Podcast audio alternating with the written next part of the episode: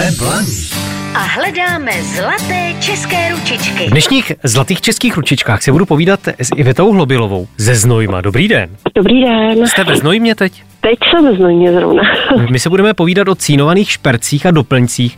Pojďme jenom na Mhm. začátku připomenout nebo říct vlastně posluchačům, co je to cínovaný šperk. No, cínovaný šperk, to jak už sám název napovídá, je šperk, který je dělaný technikou měkkého pájení neboli cínování. To znamená, že hlavním materiálem je cín a já pracuji s cínem, který má příměs stříbra.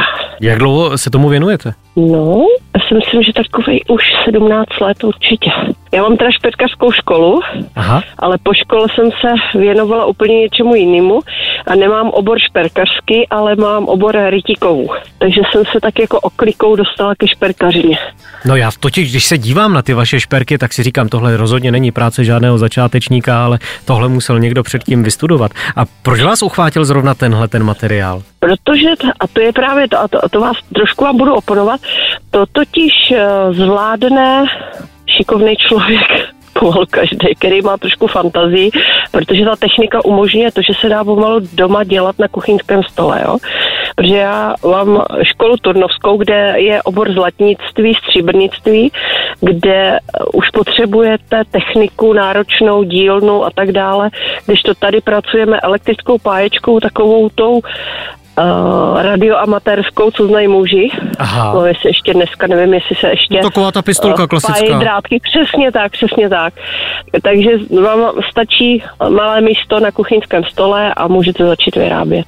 Takže i na kurzech, které já dělám ve svém ateliéru, se tu techniku může naučit prakticky každý a koho to zajímá, tak může začít tvořit a opravdu mám žákyně za ty léta, který bych řekla, že jsou skoro na profesionální úrovni nebo na profesionální úrovni, který si se tím i živí a vlastně nemají vystudovanou žádnou školu, jenom byli na mojím kurzu.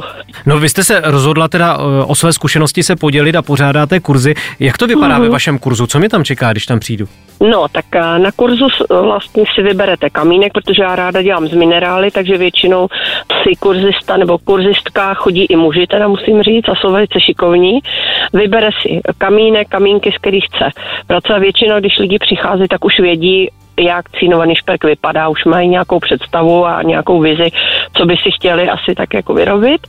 No a já pak úplně od začátku jim všechno vysvětlím a děláme vlastně společně. Takže říkáte, že to jde zájemcům, že odcházejí už se šperkem potom rovnou. Určitě, určitě. A vždycky si dělám srandu, že bez šperků prostě neodejdou. a kdyby že se k vám... budou tak no, dlouho, což by lidem bez znojmě asi vůbec nevadilo, že by tam byli díl než jeden den. No, jasně, Ten tak- kurz je jednodenní totiž. je- Jestli k tomu ještě naléváte vínko, tak bych se vůbec nedivil. Kdyby se chtěl teď někdo přihlásit do vašeho kurzu, co pro to musí udělat? Eh, Na mém webu artfashion.cz jsou tam veškeré informace a je tam i přihláška. A jsou to kurzy individuální pro jednoho, maximálně dva lidi. Já se s vámi teď rozloučím, zbytek najdou posluchači za chvíli na našem Facebooku, včetně odkazu na vaše stránky, pokud by to teď někdo nechytil. Popřeju vám hodně štěstí, ať se vám daří. A naslyšenou. Jsme Blaník A hledáme zlaté české ručičky.